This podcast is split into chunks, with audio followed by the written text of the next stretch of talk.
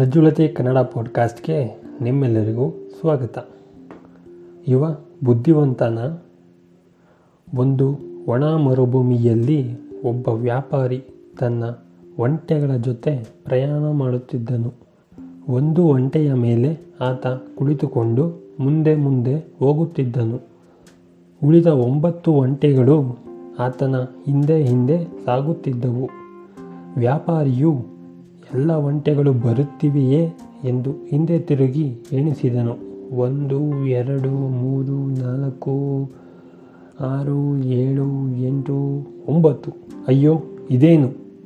ಒಂದು ಒಂಟೆ ಕಡಿಮೆಯಾಗಿದೆಯಲ್ಲ ಎಂದು ಕೆಳಗೆ ಇಳಿದು ಅಲ್ಲಿ ಇಲ್ಲಿ ಹುಡುಕಾಡಿದನು.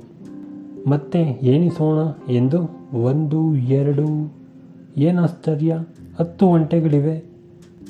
ವ್ಯಾಪಾರಿ ಸಂತೋಷದಿಂದ ಒಂಟೆ ಹತ್ತಿದನು, ಪ್ರಯಾಣ ಮುಂದುವರಿಸಿದನು.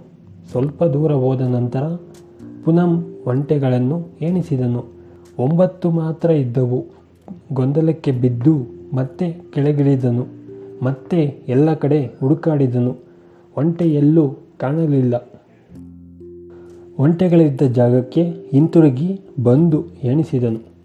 ಇದೇನು ಮಾಯೆ? ಹತ್ತು ಒಂಟೆಗಳು ಸರಿಯಾಗಿವೆ? ಈ ಬಿಸಿಲು ಬೇರೆ, ನನ್ನ ಪ್ರಾಣ ತಿನ್ನುತ್ತಿದೆ ಎಂದು ಕಿರಿಕಿರಿಯಿಂದ ಒಂಟೆ ಹತ್ತಿ ಹೊರಟನು. ನಾಲ್ಕನೆಯ ಬಾರಿ ಎಣಿಸಿದನು. ಒಂಬತ್ತು ಮಾತ್ರ ಇದ್ದುವು. ಒಂದು ಒಂಟೆ ಕಡಿಮೆಯಾಗುತ್ತಿದೆ ವ್ಯಾಪಾರಿಗೆ ಯಾಕೆಂದು ಗೊತ್ತಾಗಲಿಲ್ಲ. ಕೊನೆಗೆ ಆತ ಒಂದು ನಿರ್ಧಾರಕ್ಕೆ ಬಂದನು.